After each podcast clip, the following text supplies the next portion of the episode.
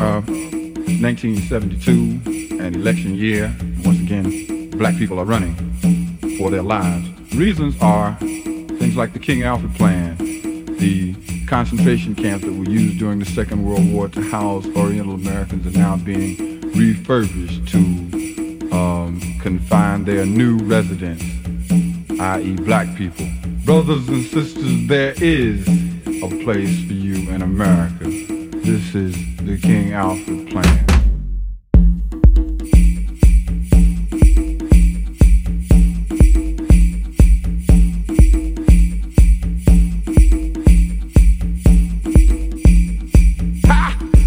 Brothers and sisters, there is a place for you in America. Places are being prepared and ready night and day, night and day.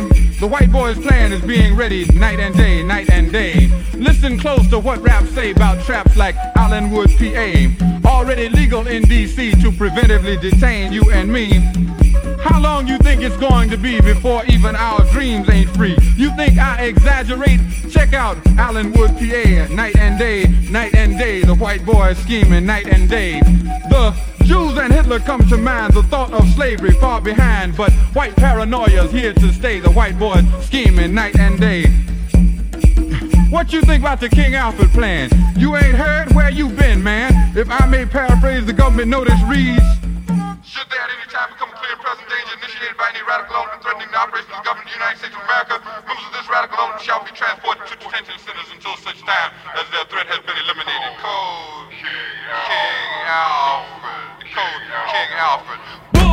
I bet you say there ain't no Allenwood, PA, and people ain't waiting night and day, night and day, night and day.